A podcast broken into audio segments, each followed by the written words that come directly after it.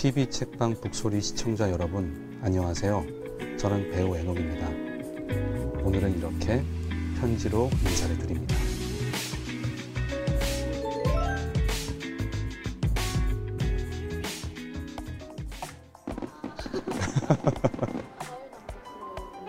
그렇게 보이나요?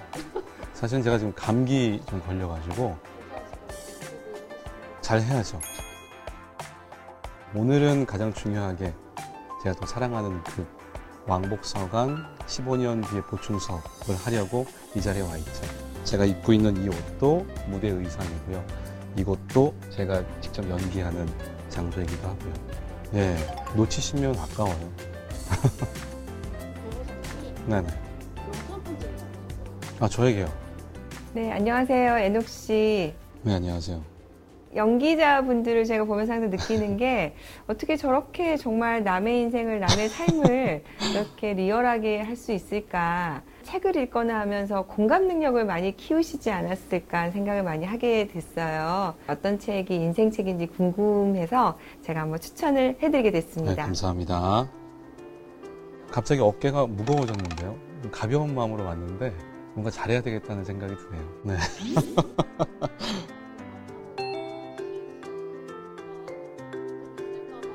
실수 늘 있죠. 굉장히 재미있었던 일화가 하나 있었는데 편지 내용 중에 이런 내용이 있거든요. 당신한테 가려면 소형 비행기나 배를 타고 가야 된다. 근데 소형 비행기라는 말이 소나 배를 타고 가야 된다고 하셔가지고 졸지에 소를 타고 와야 되는 그냥 그랬던 것처럼 저는 뭐, 음, 네, 뭐 소를 탈 수도 있, 있겠지 뭐 이런 생각 저도 어, 최근에는 사실 대본 보느라 책을 좀 많이 못 읽었거든요. 그래서 이렇게 책장을 보게 됐어요. 보다 보니까 제게 들어왔던 책이 이 오두막이라는 책이었었어요. 제가 그때 당시에도 어, 저한테 굉장히 큰 위로를 줬던 책이었는데 잠깐 설명을 드리면 한 아버지가 불가항력적인 어떤 상황에서 자기 딸을 잃게 돼요. 그것도 굉장히 폭력적인 그래서 가슴에 상처가 많이 있는 상태였죠. 신이 있다면 어떻게 이런 일이 있을 수 있느냐부터 출발을 하죠. 왜 그 아이가 꼭 죽어야만 했느냐. 뭐 그, 이런 질문들부터 해가지고 원론적인 자기 아픔에 대한 질문을 신에게 바로 다이렉트로 직접적으로 막 쏟아내거든요. 왠지 큰 어떤 스승을 스승과 대화하는 그런 느낌을 받았거든요. 저는 한편으로는 제가 굉장히 존경하는 분 중에 외할머니 제 외할머니 계신데 할머니하고 대화하는 것 같은 느낌도 받았어요.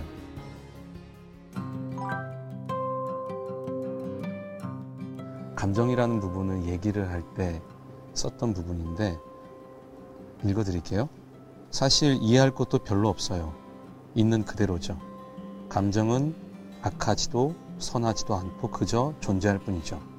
감정은 지각, 다시 말해서 특정한 환경에서 당신이 진실이라고 믿는 것에 대한 반응이죠. 당신이 어떤 것을 굳게 믿는다고 해서 그것이 진실인 건 아니죠. 당신이 믿고 있는 것을 되돌아봐요. 감정에 대한 부분들을 얘기를 할 때 그걸 자각하게 되는 어, 그것부터 먼저 바라보면 자기 감정에 대해서 훨씬 더 솔직하고 정확하게 바라볼 수 있을 거라는 말인데 울림이 있었던 부분이었어요. 네. 근데 이렇게 깊이 있는 담론들을 하는데 실제로 얘기 흘러가는 거 보면 굉장히 쉬워요. 삶에서 바쁘게 살아가다 보면 시야가 점점 좁아지는 것 같긴 해요. 그럴 때 어느 순간 느끼죠. 제 자신을 다시 돌아보고 싶은 순간. 좀 더 세상을 좀 더 넓게 보고 싶은 순간. 꼭 한번 제가 추천해드리고 싶은 책입니다. 제가 것 같은데 제가 지금 제가 그래요, 제가. 그분이요, 어, 새 아이의 아버지입니다. 과거에 이거 말씀드려도 되나? 과거에 가수도 하셨던 분이시고 지금은 저와 같은 공연, 같은 역을 하고 있는 김다현 배우입니다. 아마 말씀하시는 걸 들어보시면 딱 아실 거예요. 아, 이분이다. 고정 게스트구나. 이런 생각이 드실 거예요.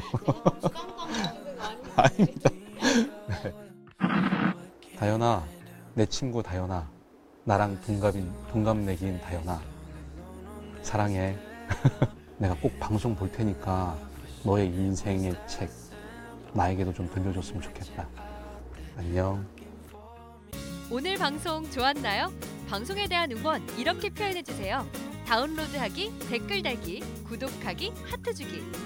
더 좋은 방송을 위해 응원해 주세요.